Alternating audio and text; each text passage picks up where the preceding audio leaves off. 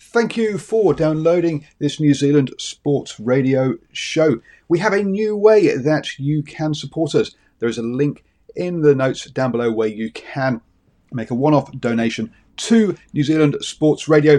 Thank you for support and uh, enjoy the show.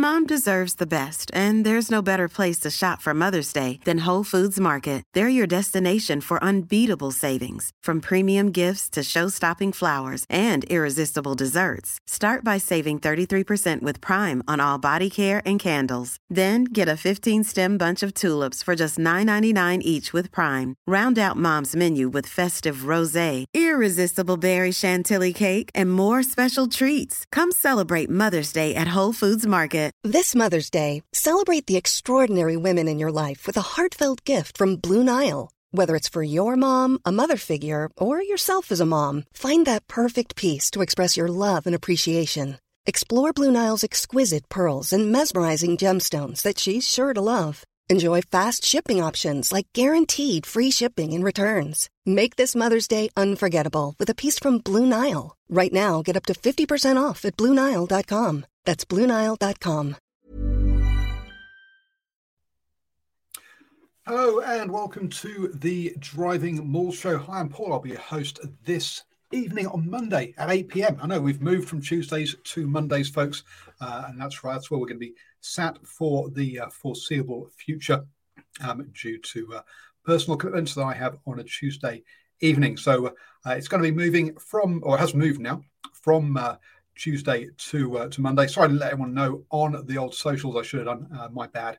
Um, but uh, we'll try and um, sort that out. We'll try and try and get better at that uh, for you. Been kind of busy, and it's all been a bit crazy here in, New Zealand with um, the whole rain uh, situation.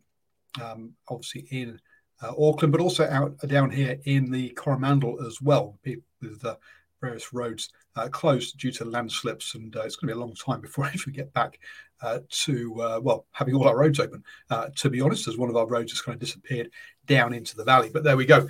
Um, we're all safe, um, which uh, and I hope you are all staying safe um, as well in these well these horrible storms. And what are we going to have a chat about today? Well, the Six Nations are coming up, so I'll have a chat about that. Um, there's also a whole bunch of stuff happening off the pitch um, that will round up as well. Not particularly um, good stuff, but hey, um, it's uh, it needs to be done. And if uh, Stephen joins us, uh, I'm sure he'll give us a recap of what happened at the Sevens at the weekend. I'll be honest, I didn't uh, watch the Sevens, but congratulations to uh, the two New Zealand teams, Blackfern Sevens and the All Black Sevens, who won the Sydney Sevens um, over there. I would say I didn't watch any of it, but um, hopefully, uh, yes. So when if uh, if Stephen does join us, he'll give us some. He, he kept he was kept on top of it more than I definitely did. So let's uh, run through a, a, bunch of the off the field, off the pitch stuff that is uh, going on. Last week, I talked about reduction of tackle heights to, to waist and below um, by the RFU. Now they backtracked on that one um, and said they didn't um, uh, that they didn't uh, well they apologised for the anger um, and um, concern they created, and they didn't uh, handle it very well. So they're going into consultation mode. They're still looking at reducing the height of tackling for next season. The question is quite where do they reduce it down to? Does it go all the way down to the waist, or do they do some sort of sternum thing? Do, do a nipple height thing? Uh, do they shoulder? And we'll wait and see um, as to where that all pans out. But um, the uh, as I say, it's um, they've uh, backtracked on that one, and uh, uh we'll see how uh, that pans out over the uh, next few months because we're still over six months away, or about six or seven months away from that actually coming into force. Um, and and um, so, so that's so that's that, that, that's kind of good news. Good evening, Mr. Stephen Harris. How are you doing, sir? Oh, very good. Uh, thank you, Paul. A little bit late, but I do apologise. But always a privilege and a pleasure to get on when I do make it. Well, it is good. And uh, just make sure you've got your cabling nice and high up. I don't want you uh, electrocuting yourself as the floodwaters uh, uh, swamp around your ankles there. Uh, so do, do, keep do keep your electrics high and off the floor because hopefully you're you and all friends and family are all nice and safe up there in keeping yourselves all nice and safe up there in Auckland. Yeah, we are very, very fortunate to, to be honest. Uh, Paul, obviously, you know, a lot of the pictures that have probably been beamed around the country and probably to a few places around the world. Um, it's definitely been an extreme summer in the 09, shall we say, and um, thoughts go out to all those people that are that are affected. You know, the crazy thing about it, it's it's just primarily in pockets of Auckland, but uh, you know, obviously enough water. I think it was the equivalent of uh, three months rain in, in one in eight hours, from what I believe. And uh, of course, if you're going to get that amount of uh, deluge, you're going to have issues at the end of the day, and it's going to be a, an issue for any sort of storm system to uh, to deal with. Yep, absolutely. Uh, good evening, Nocturnal Right. It's great to see you joining us, and uh, and you've, you've, called us as we've, as we've moved from Tuesdays to Mondays. Uh, but good to hear that you are all safe up there. Uh, we're all good down here in uh, in Waihi as well. As say, we have lost a couple of roads around here, but um, hopefully we'll get those back um, over the next few months. Um, so uh, the say, and everyone, please do stay safe safe out there. So yeah, so just kind of quick cover off on the RFU backtracking and apologising for their handling of their of the lowering of the tackle heights.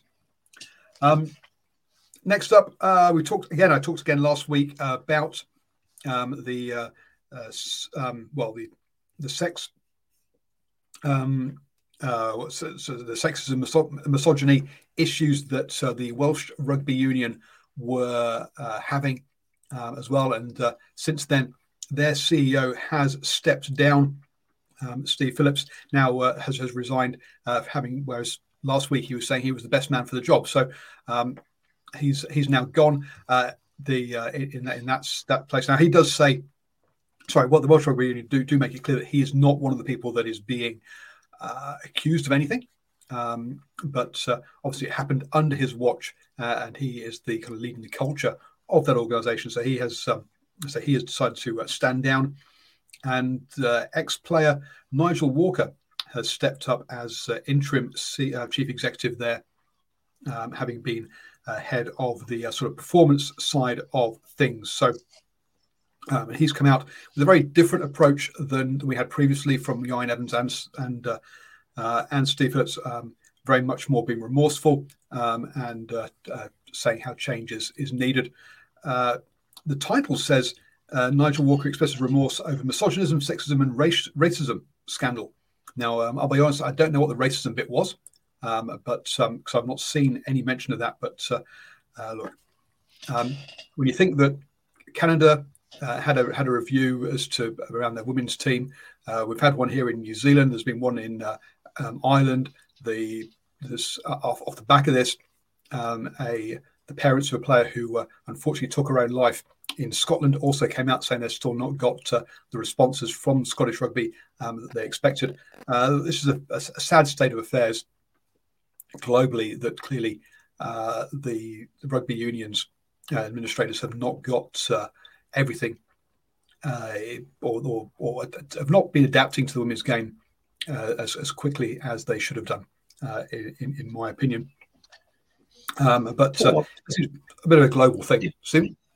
Yeah, Paul. Something I was going to going to add to that. I listen. I, I, I suppose there's so many different areas of a game that a CEO has to has to cover, and you know we've seen a perfect example of sometimes when the when the leader of a ship has to rely on communications from from other people. But I suppose to to get around that, you've got to get those systems in place that people are, are actually aware of what's happening in your neighborhood so to speak. And and unfortunately, the buck the buck does stop at the with with the top guy, and we you know we're seeing a we're we're seeing an example of that with uh, um, what's happened in, in Auckland, and that's just primarily in and around communication. Um, if you don't keep your state stakeholders uh, in, the mix, and you know make sure that you're looking after your own people, boy, it's going to come back and bite you. And um, unfortunately, it, there has to be some sort of accountability. I must admit, I felt a little bit for uh,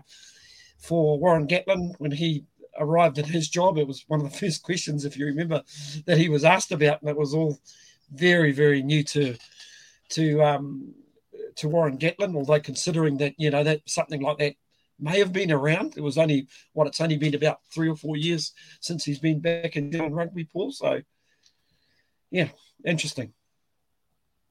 Uh, yeah, look, it, it's um, it's uh, it, it's yeah. There's the, the, the person at the top does does need the culture, and I, I guess the, the, the the immediate change in tone of communication from the WRU uh, does, I guess, speak a little bit as to uh, as, as to that that the, the top person is. That, to me, I, I, believe that culture is top down driven uh, in all organisations, not just sporting ones, uh, and so. Uh, yeah, I think it's it, when when they've had warnings that they, they had problems and he didn't take action um, about it, uh, and then when it came to light a couple of years later, um, that he had warnings and then things happened in those two years, you've got to say that's uh, that he, he had to step down. But I say it's something that looks that appears to be a fairly, I say, uh, something across um, rugby and globally. It's looking at the number of um, uh, investigations, blah blah blah, we've had on that.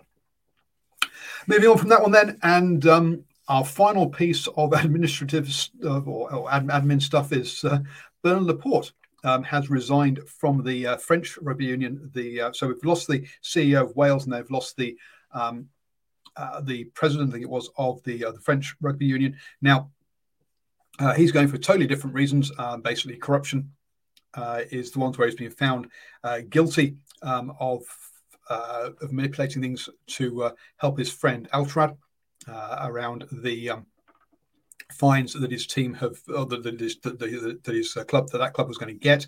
Uh, he's also since then been uh, having it, been arrested around tax stuff um, and uh, been been released. Uh, so there's a separate case going on on that side of things as well.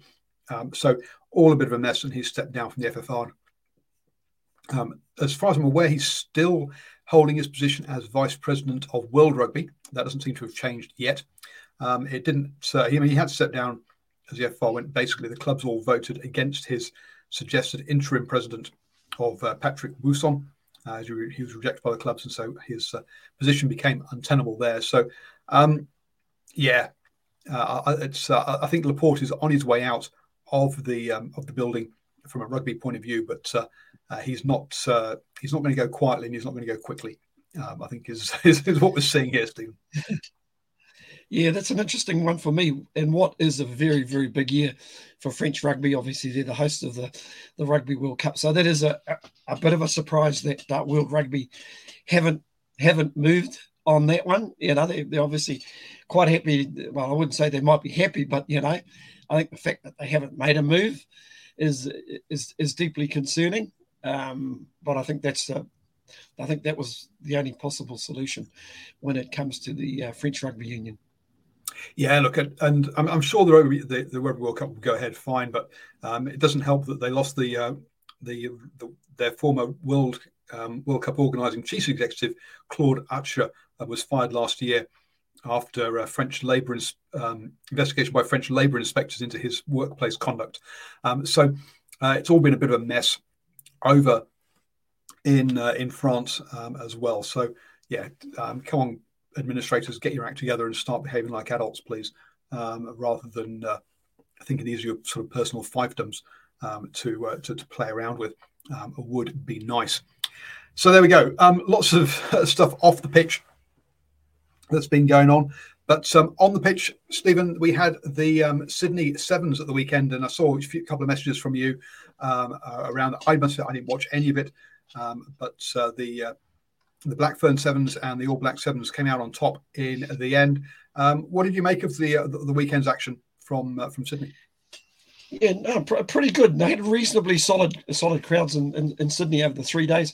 Now, in terms of um, in terms of the, standard of the standard of play, it was it was it was pretty good. I suppose the, the real big surprise was really the fa- the failure of the host um, country, both in the men's and women's not to get through to the you know, you know the, the, the semi-finals. Some of the, they were locked, they were knocked out pretty pretty early. Well, at least the men I think were knocked out relatively early. I have to look back at the the, the draw at that one, Paul. So that to me that was a real surprise. But I think once the Australian team were knocked out, I think you always had a feeling that the New Zealand women's team, Black Ferns, who are just in such great form at the moment, would uh, would go on and win it. I suppose the only con, um, concern being they've lost. Uh, it seems as though they've they may have uh, lost. Michaela, Michaela Blyde for the next uh, next round, which I believe could be in Los Angeles or North America somewhere.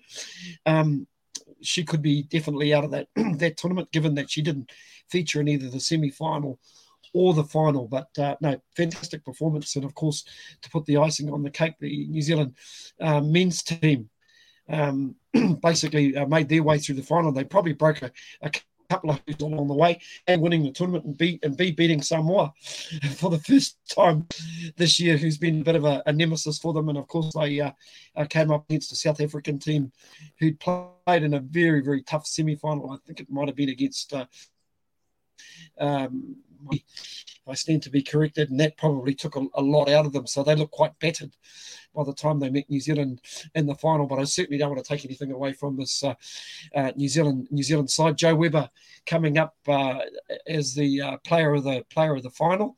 Um, maybe it's got something to do with his haircut, Paul, as I might have mentioned somewhere on the on the on the social network. But he certainly uh, took on board. Um, took the mental as as maybe the game game player in the in the team and, and managed the team very very well. But uh, listen, special special mention, for Frederick uh, Frederick uh, Solo, I think his name is. Uh, boy, he's uh, he's some he's some footballer. This uh, this young man. Um, gee, he, uh, he his, story is a great story. Basically said, "Listen, I want to have a trial. I have to make it in the seventh." So that's a executive to Tauranga, played in a, played in a, in a couple of trials, and uh, gee, before you, you know it, he, he's of this New Zealand Sevens team. So yeah, good good weekend all round. Um, it does New Zealand team, the men's and the women's, a bit of a uh, a bit of a buffer pool. Yeah, so the Blitzboks play say play Fiji in the semi-final there, 31-12 was their winning margin. And uh, just going to bring in John now, who's joined us. How are you doing, sir? Your timing is impeccable. Well, it would just as I take a just as I take a mouthful of food as I wait, Paul comes yeah, straight to me. I was going to say, yeah. Did, did, did, could you finish your dinner first, please? Um, there we go on that one. Um, so yes, so the uh, uh, so yeah, remember this is the last time that we're going to have uh, this many rounds in the World Series, as, as Christopher Edwards Bailey mentioned there. Um, that it's going to be reduced next year. Apparently, North and South America will combine their uh, regional series, and uh, Japan, Hong Kong, uh, and South Korea would like to see the Asia combined with Oceania. So we'll see how that uh, second um, tier of of of, of competitions pans out. Um, there. I don't because to my mind, yeah, reducing stops on the world on the world series isn't necessarily a good thing um, from that one. John, did you watch any of the uh, the sevens at the weekend? I didn't. Um, I was going to catch it up this evening, and then I saw that uh, New Zealand had absolutely trounced the Blitzboks, which was surprising. Not that they won, but the margin. So it wasn't much of a, a competition, but well done to the to the All Black Sevens. Yep. Yeah, I've just got to say that um, the Blitzboks um, shouldn't be too downcast because just looking at the points table after five rounds, they're only nine points adrift of the New Zealand team. And we know, gee, you can be up one week and, and down the next week. And uh, I couldn't help think, but that semi final that the uh, Blitzboks played against uh, Fiji probably took a, a heck of a lot of them. That was yeah. Very game where I, I, think New Zealand's path through to the final probably just that little little bit little bit easier, Paul, and I think that that probably played a played a part as uh, as well. I'll just quickly look at the uh, table for the uh, Black Ferns, and once again, the Black Ferns uh, after five rounds, 78 points.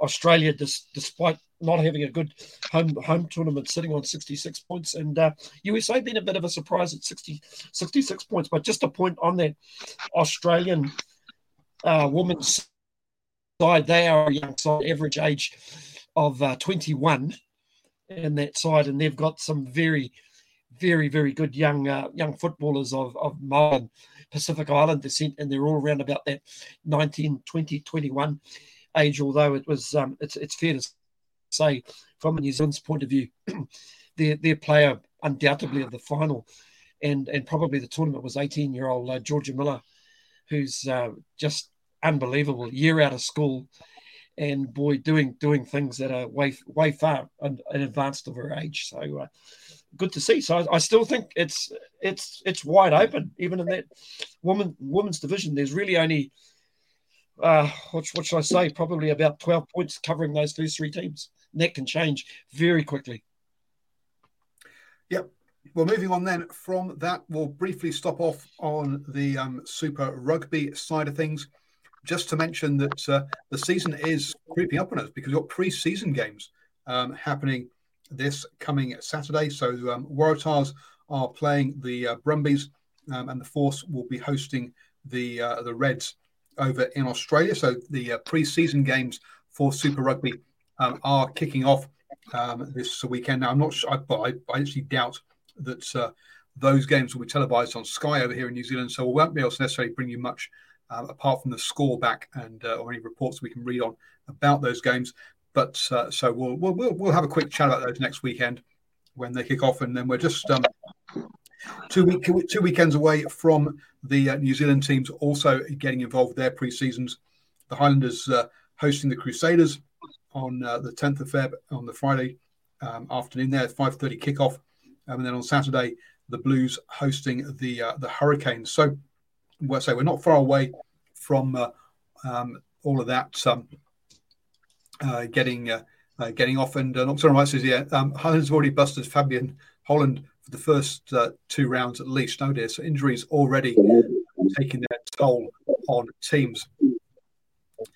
But then let's get into the uh, the meat of what we're going to talk about this this uh, this this week, which is the Six Nations that are kicking off this coming weekend with um, three games as we're doing every round. And unfortunately, saying that, so I've just uh, need to open up my. Um, someone's shuffling away there. Um, John, you need to um, careful on. Uh, so three games coming up this weekend. We've got uh, Wales versus Ireland, England versus Scotland, and France versus Italy.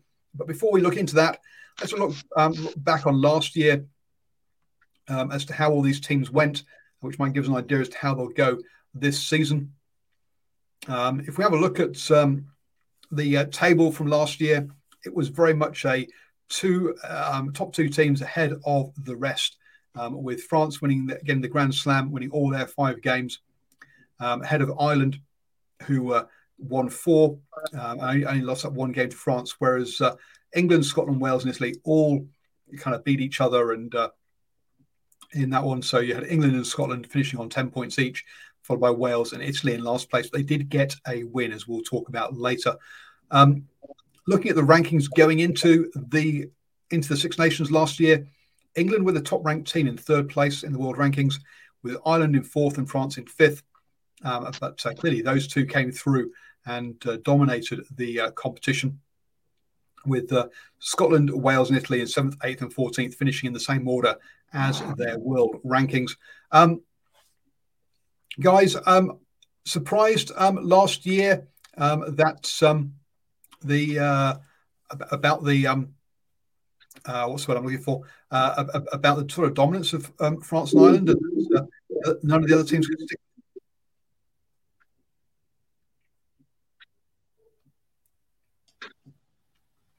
John.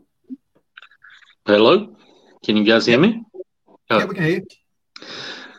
Well, I think that uh, what's surprising is how well the French have done, considering all the drama that's going on in their in their game. You know what's going on in the administration of the game. The yes and no, it does. It does appear to be that there is a better relationship with the um, league as a between the kind of the the, the management of the French team and uh, and the league than it has been for for, for maybe for, for, for, quite a few years. But yes, you're quite right that I mean obviously Laporte. Um, I guess that wasn't really coming to a head last year when this all when this all sort of kicked off. But um, there does seem to be kind of what was they don't. I mean, obviously the the, the, the league um, representatives on the French board have resigned in um, trying to force a total re-election of the board, uh, but others haven't. But um, but yeah, so it, it is it is interesting. That's that, sort of that's the backdrop to this to this one. Um, but that's Look, the the the issue is, you know, and I speak from said one experience: the fish rots from the head, and so many of the problems that South African rugby has experienced over the last 25, 30 years have been because of the leadership of the game, not because of the talent or the passion or even the cattle. Maybe there was a short period early 2000s, uh, around the 2003 World Cup, where there was a, a shortage of really world class players, but then the very next World Cup they won. So the leadership is so important in rugby. It's so important in so many aspects of life, but rugby as a game is one of the most leadership intensive sports around. And uh, so, uh, I mean, the, let's be honest, the reason why the All Blacks have been the best over the last 30 years is is the decisions and the leadership that was taken in the 90s. You know, um, of course, they were always superb over the last 100 years, but their leadership was so great. Now, there's so many issues in, in the New Zealand rugby leadership, and is this, and surprise, surprise, there's an effect on the performance. Uh, you see the performance on the field is not what uh, All Black supporters would expect.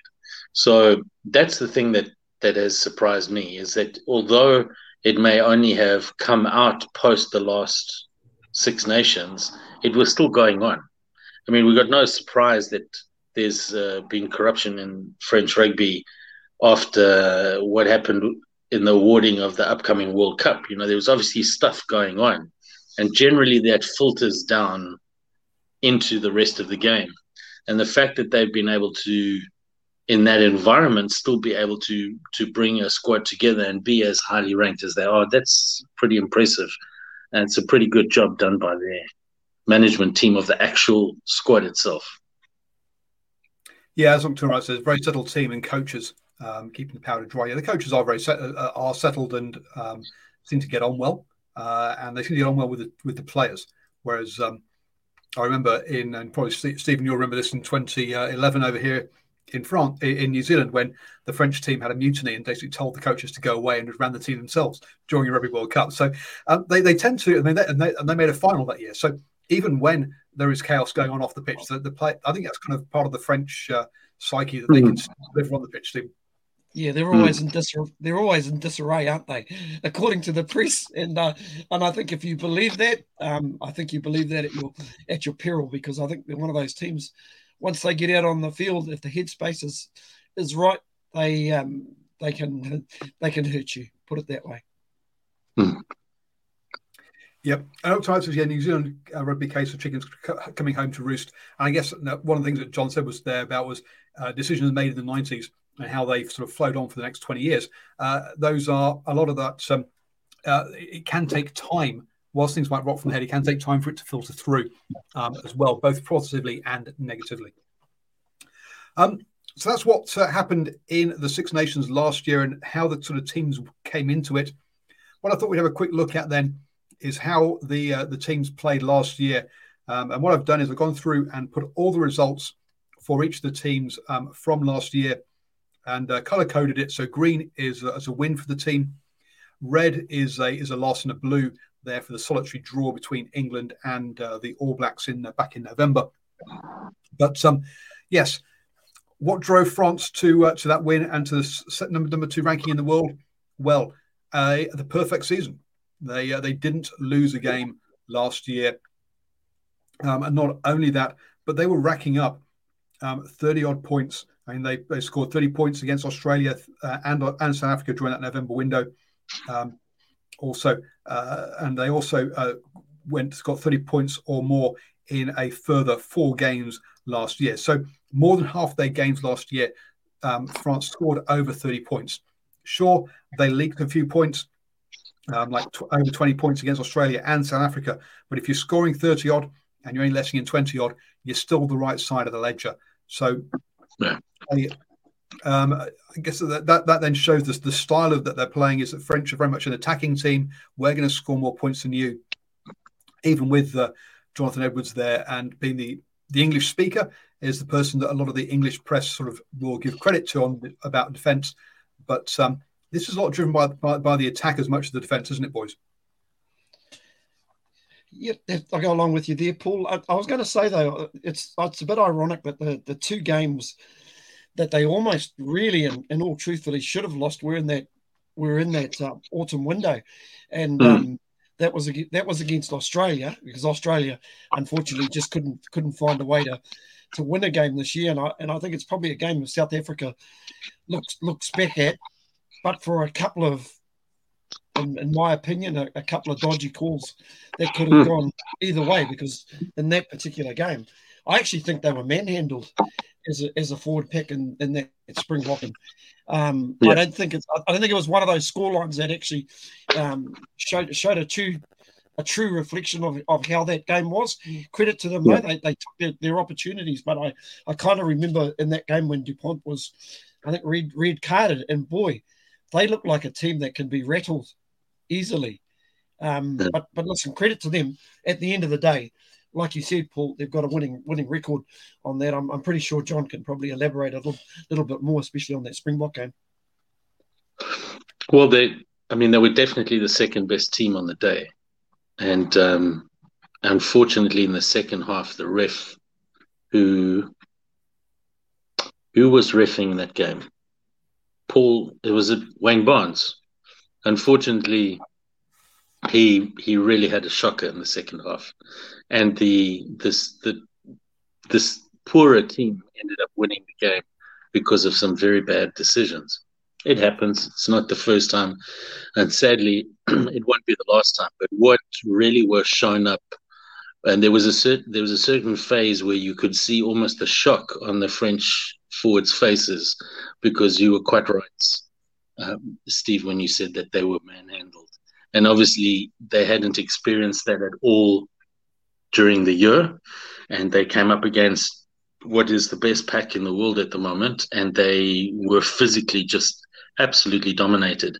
And the other thing that to the credit of the uh, springbok coaching staff who are not known for um, let's say incredible tactical nous very good motivators very good structural planners but what they did is the French kicked to them, and the Springboks refused to kick back. So the Springboks attacked with ball in hand um, and ran the ball back at the French. And the French had left all their defensive lines way back, waiting and expecting the Springboks to resort to the normal Springbok game of, of kick and chase.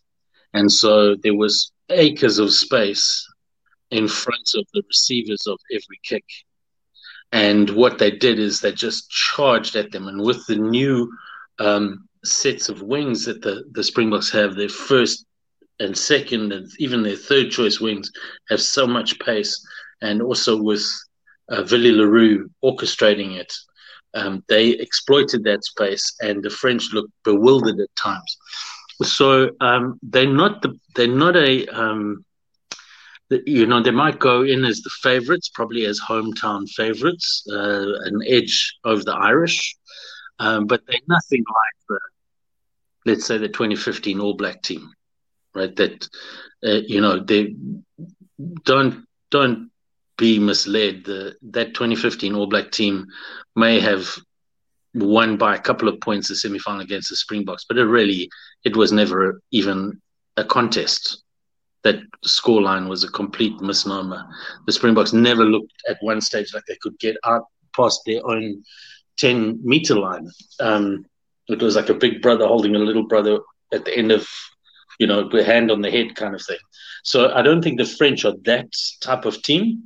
They might have the crowd behind them. They might have um, home ground advantage, but they they are a team that uh, as can get rattled and Steve uh, summed it up very nicely.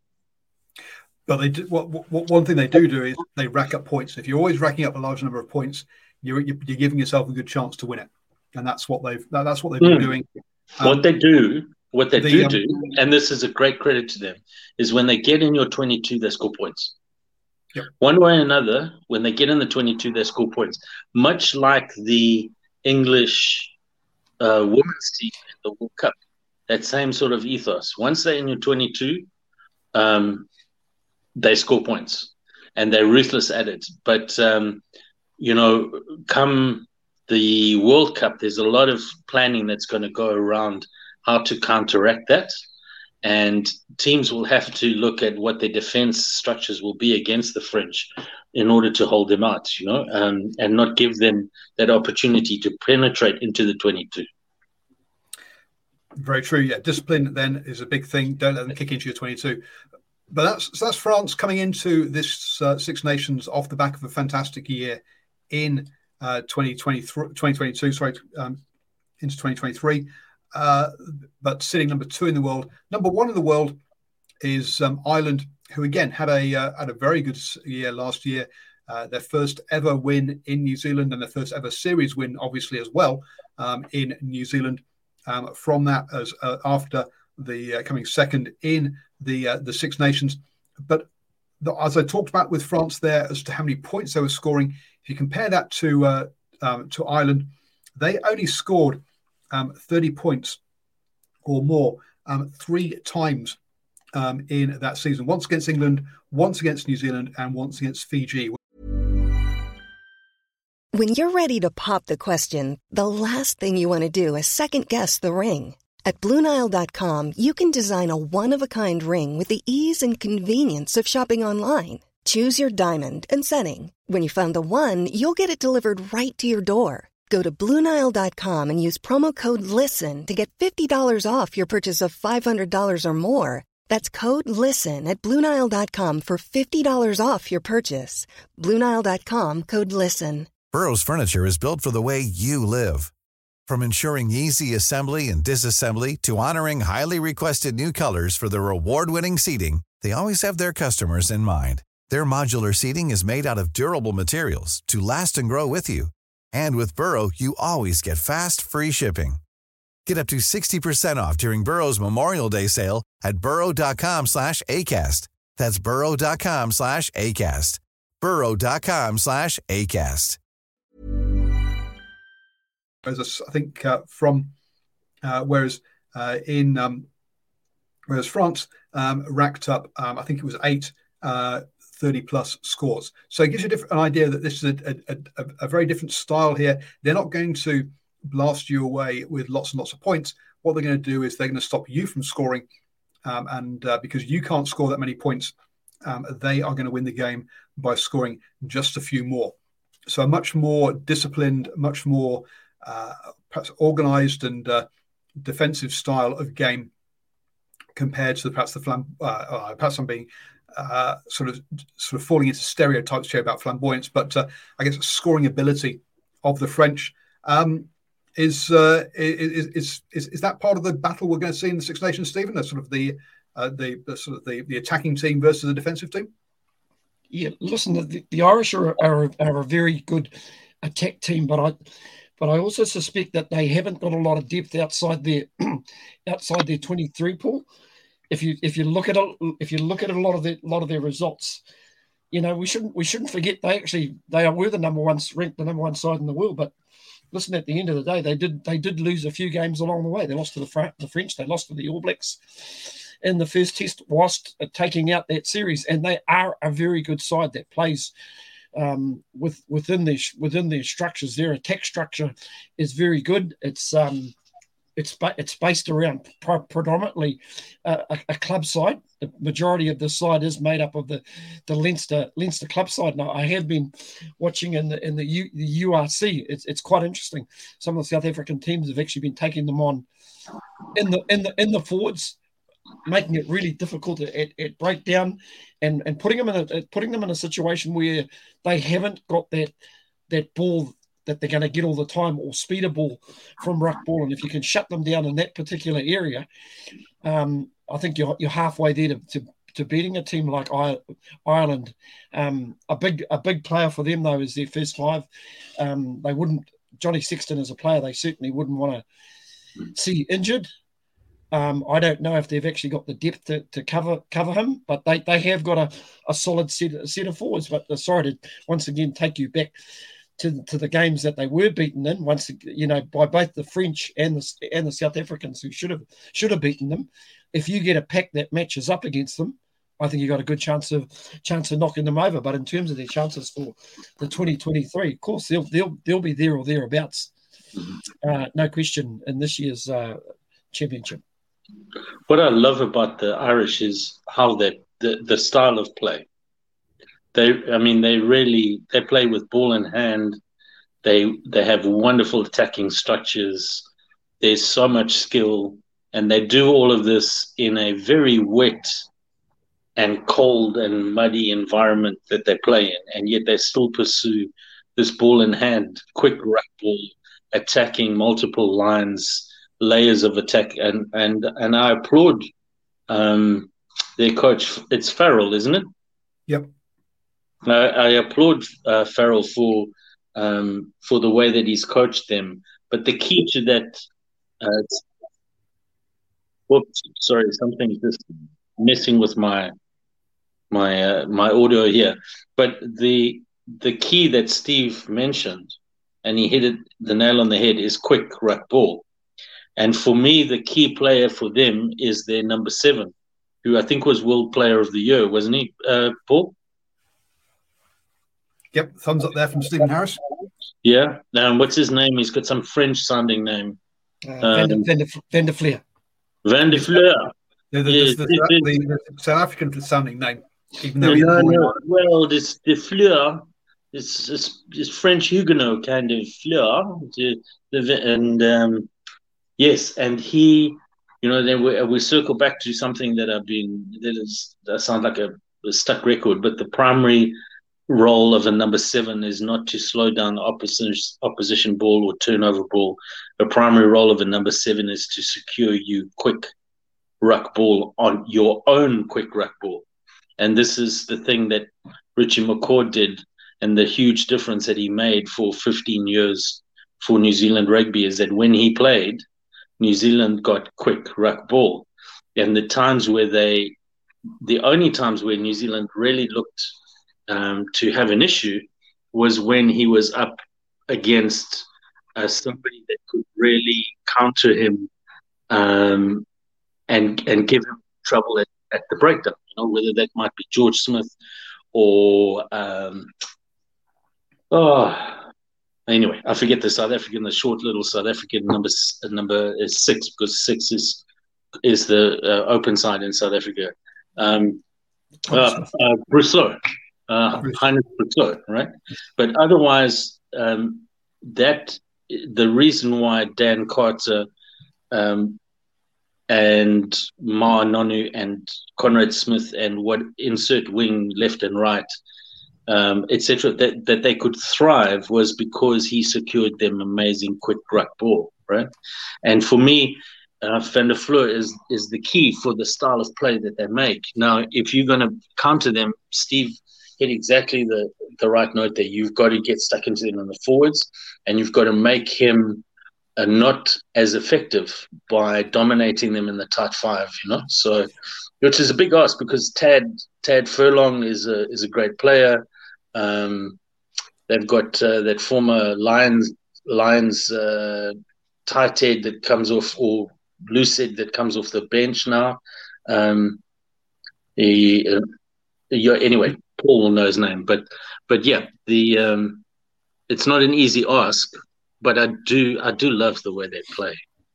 And I, I, look, I- and I do think it is going to be Ireland and France, and then everyone else tr- trying to keep up. Um, and I think what I mean, John mentioned earlier about home field advantage. I think that could be the difference in this uh, this Six Nations is that France have to travel to Dublin. They have to travel to um, to London. They're playing away to England and Ireland. Now, remember the big diff. One of the big differences between the Six Nations and the Rugby Championship is that you only play each team once. So you either play them either home or away, not home and away. Um, Yeah. And so, uh, so hence you have a, a- hard year and an easy year. This year is a hard year for France because having to travel to having to travel to Dublin, they're having to travel to uh, to London, whereas Ireland host France and they host England. Um, the uh, uh, this this um, this time around, meaning that the, Yeah. the two strongest teams have to travel that the Ireland have to play have to travel to them and they'll play at home. And I say strongest by using world rankings and last year's results before Scottish and Welsh and Italian fans get angry with me. Um, but um, so yeah, so perhaps that'll be the difference between these two is the draw rather than necessarily the teams themselves uh, in this. But uh, but it, it's those two, and then daylight for the for the other four teams, in my opinion. And you can probably tell that just by looking at the amount of red uh, that we're going to see across the next four teams. They're yeah. the only two teams that had winning records last year. All the other four teams had losing records. Um, and uh, I think that's probably going to show again this year, even though the uh, the big thing is the for, for, for two of these teams is their change of head coach in uh, England, uh, having got rid of Eddie Jones and brought in Borthwick. Wales got rid of Pivac, brought back Gatland. Um, uh, boys, uh, is that going to be enough to change these the, these columns that England and Wales have got there to to show more to show be, be more green than red, or is it a, or is the problem deeper than just changing the head coach? For, for me, Paul, I, I don't think the change of head coaches is going to make too much of a difference. I mean, it's a Warren Gatland. He's pretty experienced. Experienced. He's been in Wales before. He'll have a fair idea of, of the of the players that he'll have in the squad deal to deal with. And I, I probably throw Steve Borthwick into that category as as well. He'll have a fair idea in the squad who he's got. Obviously, with his first squad that he's named, he's he's cut a few players adrift and, and bought a couple of players that he, you know, the likes of Coles in the in the front row. He's brought back in the side. So no, I, I don't think that's going to be a difference. I, I have a funny feeling this is going to be about that home ground advantage this year. And you, and you mentioned Ireland playing France in that second round game on the 12th of February, which going to be the game in the round. But, you know, I look at the first weekend, you've got Wales hosting Ireland and Cardiff. Boy, yeah, Ireland should win that. But you know it's not going to be easy. England are hosting Scotland. I, I think I'm, I'm, expecting a bit of a bounce back by by England. But we, we saw how good Scotland, how much they've improved. And Italy host France at home, and Italy are an improved side. Uh, I'm actually quite excited about this. No. I think I think Italy Italy travelled to France this year. Oh, Italy. Oh, that's that's okay. Uh, well, I'm only really going off the draw, which normally gives the has the home side, the home side first. And um, I, I, I may have typed it in wrong into my calendar because I've, I've got all the games in my calendar, so I know when to wake up and uh, have my alarms yeah. going off. Well, you'll be um, waking up at the wrong time, mate, because it's actually it's being played in uh, in Rome at Stadio Olimpico. Sorry, you are you are correct. It is yes, it is it is it is in it is in Italy, and it is. A, but I got the time right because it's four a.m. start. But I this got, is why he keeps inviting me back, uh, uh, John. no, that's because he doesn't have an ex-wife. He doesn't have a wife anymore to tell him he's wrong. So. he? I thought he disappeared there for a moment. Yeah, no, so no, no, editing my know, uh, editing my calendar, so I got the correct the correct so the, the game incorrectly. Go. I, I just get a feeling that there just might be a spanner in the works along the way. We know that the French sometimes can be can be slow starters. You know, you you, you think back to um, you know, you think you think back to the to 2022, 22, 2022 in their first round. Yeah, sure, they got a good win over Italy, but it was only really in that particular game. Now that I'm looking back, because I've got all this stuff at my my fingertips, it was really only their last 30, 30 odd minutes that they they pulled away from Italy in that mm. particular game, and that was that was a home game. So, um, okay. you know, well, we've talked a lot about a lot of, a lot about France and Ireland race. So, um, since you're talking about Italy, Stephen, um, if we look at the look at Italy's results from last year, lost to England, France, Ireland, Scotland before getting that win against Wales in the last round of the Six Nations by one point. They beat Portugal and Romania, two tier two teams. They should do. They lost to Georgia for their first time ever. That was Georgia's first ever win over a tier one team, winning that one 28 to 19. They went on to beat Samoa. They got a, a one point win over Australia before getting thumped by South Africa. The wins over Wales and Australia versus losing to Georgia. Is that is, is actually a, a, a, are you happy that actually going in the right direction with that with those results? Or Can, Steve, um, because I'm going to sign off shortly, can I just yep. interject for a second? Yep. I think that that really a lot more should be made of the strides that Georgia has made as a as a rugby nation. they have chosen rugby as their national sport, and that might be politically motivated by a, a um, semi-dictator who loves the game. But hey, let us not look at this particular gift horse too closely and uh, for cavities, right? Um, so they have come a long way as a rugby nation from being just completely forward dominated style of play. They didn't just beat Italy, they beat them 28-19, right? They um, they are they are a team that they are a, a country and a, a rugby nation that is sitting on that sort of cusp that has the potential to become a tier one nation. And really um, the, that's a place that world rugby should invest because there's interest there there's investment there already by the people who are in that country and, and financial investment as well. Um, and i think that we should really be uh, supporting Georgia in their journey to become a tier one nation because rugby can't stay just this uh, six group of nations in Europe and three in the southern hemisphere, you know, sort of circulated by every now and again Japan rises up or something like that. The game needs to grow. And I think Georgia is one of those areas where it really can grow. Um, and there's great potential there. Uh, and yeah, and and and don't look down on on Italy beating Australia. Don't look down on Italy beating Wales. Um, they've got some genuine, exciting talent there. Um, the number fifteen has really got something. Um, and uh, yeah, it's very exciting to see the style of play that they employ. But I'm going to say my goodbyes now, gentlemen. It's good to see you. Um, let's look forward to a great season. Just before we go, um, yeah, as, as, as Stephen said in our private chat, fantastic haircut, John. You don't quite look uh, uh, as, as, so biblical as you, as you kind of uh, did before with all the wild hair and uh, and stuff. So look, look, looking rather slick, which is uh, which is good to see, um, and uh, great to have you back. And uh, stay safe down there in in Hamilton, where you it's wet but not quite as wet as, as some yeah. other. yeah, our thoughts are with you, Steve. Um, yeah, our thoughts are with all of you guys in Auckland. Thank you, John. Much appreciated. Cheers, mate. Um, so Stephen, um, so John bigging up Georgia there uh, and, and saying actually we shouldn't uh, we shouldn't put that as a negative in the in, in the Italy column too much. Um, but um, yeah, is is two one point wins against Wales and Australia versus that uh, nine point loss against Georgia are Italy heading in the right direction or not? Well, I think the lessons now for some teams don't play your second string team against Italy because you might come up short. And and in the case of both Wales and Australia, I'm not too sure how strong that Welsh team first was, but I know the Australian team um, wasn't their full strength side. I don't think you've just got to be wary of them now. You can't afford to play another strength team team against this Italian team. I mean to say, uh, I'm just forgetting the name is Caputo. I think is the fullback. Boy, what an exciting uh, talent this kid is at, at, at fullback. He can open any sort of de- defense up. You know, once upon a time, I think Italy were one of those teams that would just defend, defend, defend. But I think under Kieran Crowley, they've actually added a little bit of a attack to the in the, their game.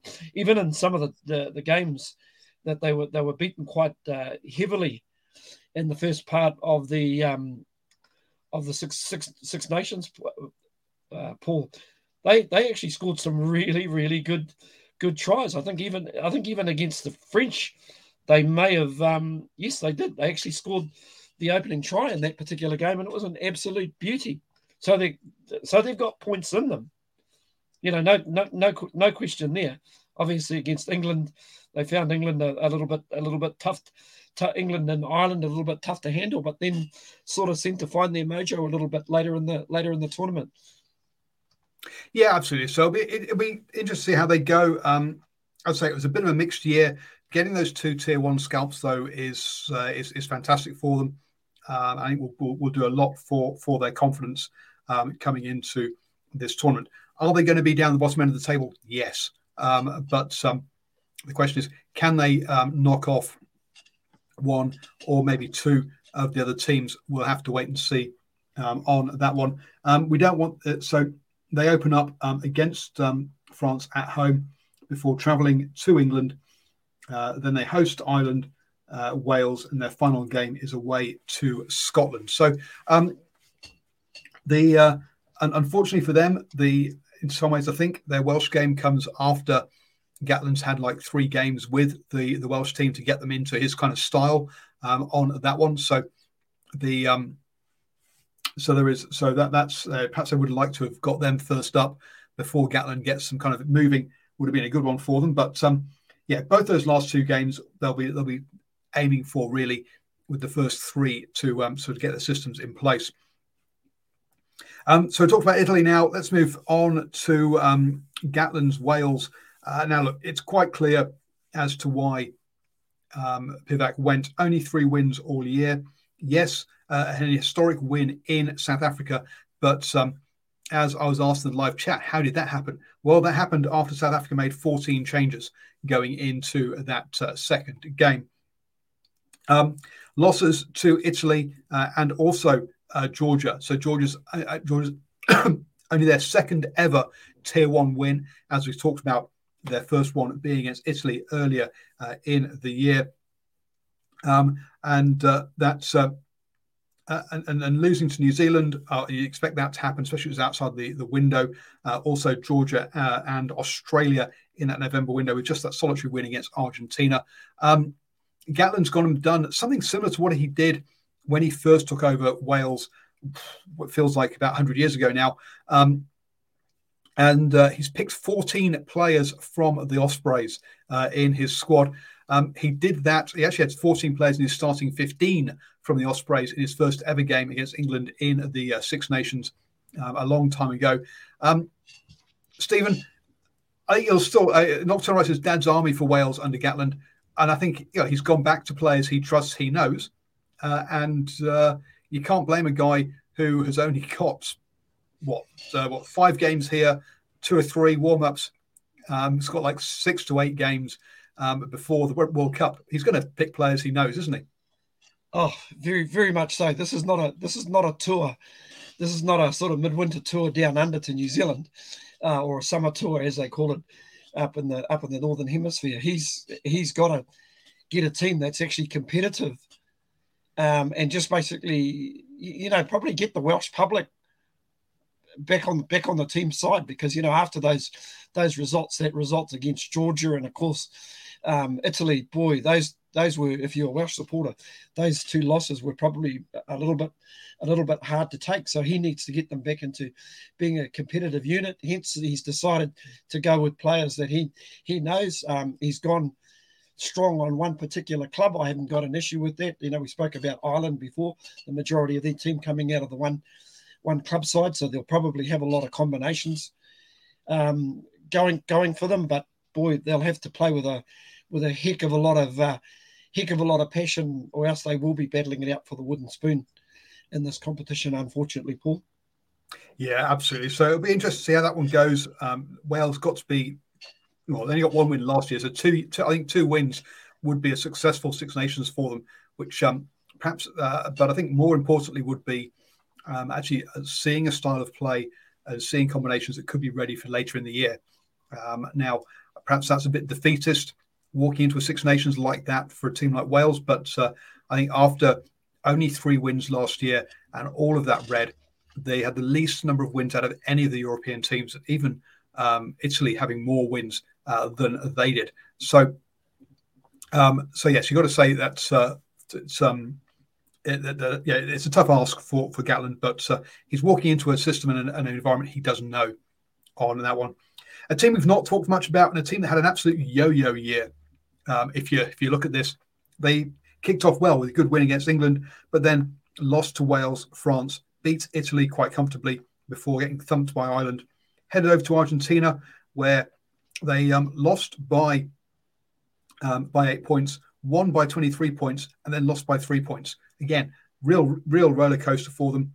Before in the uh, before having some credible losses, as you say, one point loss to Australia, beating Fiji, um, a good performance against New Zealand, still losing 21-31, and then thump, and then a, strong win against Argentina. The backdrop to all of this was um, Scotland have two professional teams. They're one of the smallest player bases and selections that you can have. And uh, they have got one player who is a world class 10 uh, British and Irish Lions uh, in, Finn, uh, in, in, Finn Russell. But uh, Townsend, the head coach, fell out with him and he got left out of some some squads, brought back for some squads. They've had teams, players breaking curfews, going for drinks, including the captain, Hogg, in that so we were talking about how off the pitch stuff can impact teams like France, and they seem to put seem to put the performances in. Um, Scotland don't have the same luxury of talent, um, do they, Stephen? And uh, I think getting that harmony in the squad off the pitch is going to be important for them uh, coming into this year. Yeah, an interesting fun fact about uh, Scotland, Paul. Those very first three games that they played in the in the 2022 uh, uh, six six nations. Well, seven, 17 was their number because they obviously they beat England 2017 in that game, and then lost to Wales 2017 before conceding seven, the, the 36 points and only scoring 17 against uh, France in the third game. So uh, they scored. They were on an average of 17 points after uh, after each game. You know, probably one of those sides that they sometimes drop their level against certain teams and lift against other teams. You know, you could arguably say they really should have beaten Australia. You know, it came down to, uh, I think it was Blair Kinghorn missing a, a, very, very kickable penalty. in the game against New Zealand, boy, those, those were just little margins, really, at the end of the day. They probably played their best 40 minutes of rugby ever. um, in international rugby in a very, very long time. Now, had they played to that level in every in any every game, who knows? But uh, once again, I do wonder if that's one of the one of these teams. And you, you spoke about the number of professional teams that they they have. Um, if if they've actually got the player depth, I'm, saying that. I actually thought they're probably, you know, they should take a bit of inspiration on those last last two two games, or even those last four games that they played, because those last four games, let's let's let's let's not forget they drew a series in Argentina. They beat Argentina twice, and there was a very very good performance right at the end where they beat Argentina by 52 points to, to 29. In fact, they absolutely thumped them. So you throw in that Australia game and the New Zealand game. Boy, I, listen, I think they can only hopefully they can build from from that, they've got some really, really good players, and they they collectively look like a look like a team that knows how to play a team. But I, once again, I think they probably got to have their, their game drivers uh, on, on on the paddock. A player player that I I I really got a lot of lot of time for, and I just love the way the guy uh, actually actually uh, plays plays the game. Is their um, is their is their lightweight light flanker, I, and I've just unfortunately tried to look up look up his name, uh, Watson or something something like that. Watson. Yeah, yeah, very very good footballer. Now he ironically didn't didn't sort of feature in that uh, that that last game, but boy, they've got they've got a good solid pack and and really an, an enterprising back three. You know, really good back three. If you got a back three of Darcy Graham, uh, Van der Merwe, and and and Stuart Hogg, it's, it's not the worst, Paul. It's not. I I now I've been listening to the Scottish Rugby podcast, and um, I'll be honest, I've, I've, I've not listened to one this week, so I'm not fully up to speed with it. But I do believe Darcy Graham and Van der Merwe were both um, injury issues for this um, uh, Six Nations. So I do think, look, again, uh, look, player depth is going to be a big, a big problem for them. It always is. So any injuries is is is a is a problem. Getting everyone on the same page is also another issue. Uh, as as Townsend comes across as someone who tries to be disciplinary, which just doesn't work uh, with uh, with a number of players in this squad. One of the things Eddie Jones has mentioned before is you can have one character in the squad, um, and he wouldn't name who it was in the England squad, um, but um, but you couldn't handle many more than that. So it's a matter of, uh, and that's what Townsend's got to get used to is, is handling those characters and giving them enough leash um, so that they can uh, do what they can. So the um, it'll be uh, it'll be interesting to see how Scotland goes. Um, I know that Townsend's on borrowed time, or everyone's expecting him to go after every World Cup. So this this is his last hurrah this year. Now, unfortunately for Scotland, is they have a tendency of performing well in in, in the autumn internationals and then totally flopping in the Six Nations. Um, and so, if you are a, a gambling person um, I would be wary of that, folks, of, of Scotland's ability to carry that form through into the uh, the Six Nations. Um, yes, two credible losses, two good wins in that um, autumn window, but I'll be honest with you, they flatter to deceive, or that's that, that's not fair. They've promised um, from the from autumn internationals before and not been able to carry it through into Six Nations, and I think uh, I wouldn't be surprised if we saw that again this year. Um, to be honest, is, is my prediction on that one. Um, so, Stephen, I think we've gone through and talked about most of the teams uh, in as much depth as we can. We perhaps haven't talked about England as much as we uh, as, as, perhaps we could have done. But um, I was, I, I, just just a, just a quick word on them. Listen, I think they've they've actually got a really good draw in this year's this year's competition. Like um, probably their, their one challenge is is, is going to be playing uh, playing Ireland away um, at, in, in Dublin. That's that's always tough. But listen, there's no reason why they shouldn't beat Scotland at home in their first game. They've got England at home. Oh, sorry, Italy at home in their second game. That'll be that'll be kind of crazy if they're playing themselves. And um, then they play Wales away, and once again, you you kind of back them to to beat Wales. And then then of course the the, the first of two big challenges, which is against France at home. But you know, if they've built a little bit of momentum by then, who who knows? Who knows? They they could be a little bit of a uh, they actually could be a little bit of a TAB smoky for me. Wow. Um, folks, uh, a quick reminder here: don't gamble with any money that you can't afford to lose. Uh, do it as a uh, it's, it's, not an investment. It is uh, it, it is a yeah. It's so, so yeah. So be careful, folks, with um, with with that. Mm. Um, I yeah. Wow. I'm, I'm obviously being an England fan myself. You have much. You're, you're more positive than I am being um, with them. We've got to. I, I, am I am very cautious to see kind of how Borthwick goes. He's never head coached an international team before, um, but um, he has done it at club level. He's got international experience as an assistant coach of both Japan and England, um, so he has been in this environment before. But it'll be interesting to see whether he can carry it through um, as the uh, as the big man.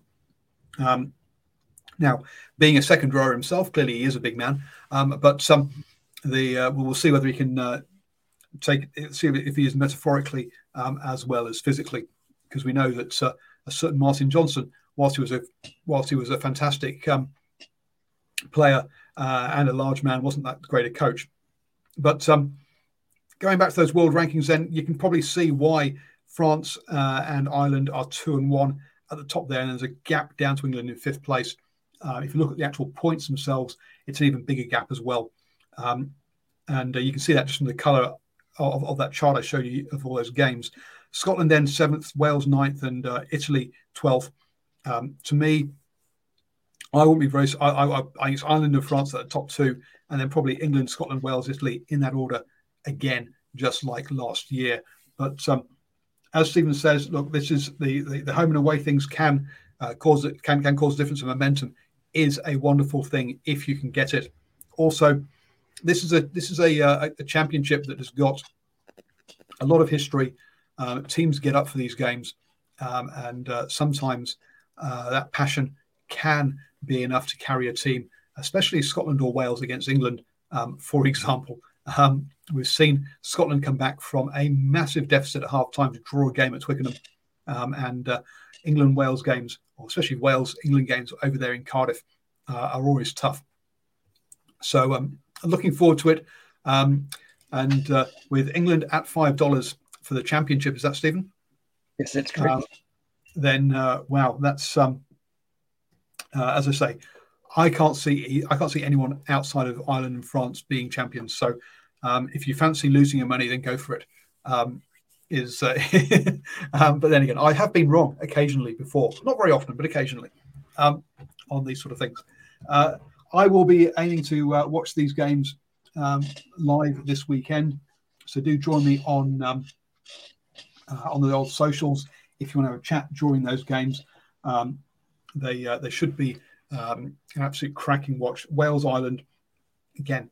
We've got the stronger team away, so that should be that should be cracking. England Scotland. I've talked about how Scotland can come back from big deficits. Italy France again, the stronger team away. Um, so cracking games there. But um, what? So France and Ireland. So France, France or, or France and Ireland to come first and second row uh, there, Stephen, or is it France or Ireland to win? Yeah.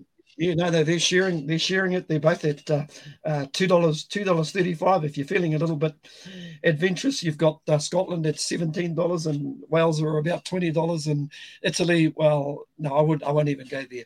But they're very, yeah, very, very long odds.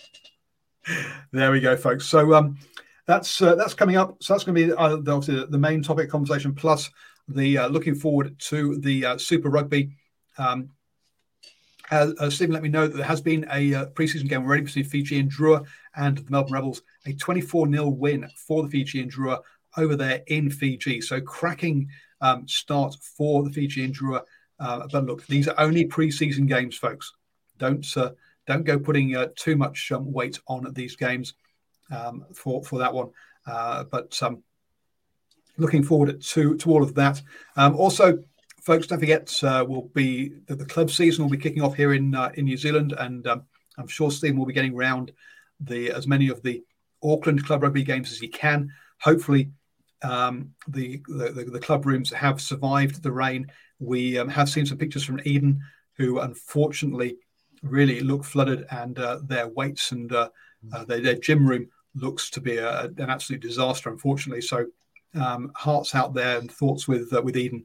Um, I don't know how the other clubs have gone, but uh, let's hope that uh, they can. That there's not too much damage to the old to the old equipment for the, for, for these teams.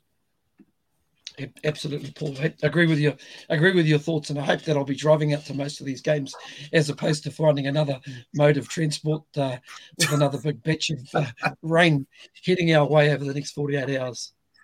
Yeah, folks, look, stay safe. I was going to go up to Auckland tomorrow, but uh, decided to postpone that to next week. Um, the uh, but so, so, folks, do stay safe. There is some more heavy rain coming over the next couple of days, um, and uh, so do say do uh, clear clear the drains around your house so that it's uh, to, to avoid as much flooding as you can. Um, Stephen, thank you very much for joining me. Um, thank you everybody for, and don't forget next Monday 8 p.m. and Mondays now, not Tuesdays, going forwards. Imagine the softest sheets you've ever felt. Now imagine them getting even softer over time. That's what you'll feel with Boll and Branch's organic cotton sheets. In a recent customer survey, 96% replied that Boll and Branch sheets get softer with every wash. Start getting your best night's sleep in these sheets that get softer and softer for years to come. Try their sheets with a 30-night guarantee. Plus, get 15% off your first order at bollandbranch.com. Code BUTTERY. Exclusions apply. See site for details. Hi, I'm Daniel, founder of Pretty Litter. Did you know cats tend to hide symptoms of sickness and pain? I learned this the hard way after losing my cat, Gingy. So I created Pretty Litter, a health monitoring litter that helps detect early signs of illness by changing colors, saving you money and potentially your cat's life. Pretty Litter is veterinarian developed, and it's the easiest way to keep tabs on your fur baby's health right at home. Go to prettylitter.com and use code ACAST for 20% off your first order and a free cat toy. Terms and conditions apply. See site for details.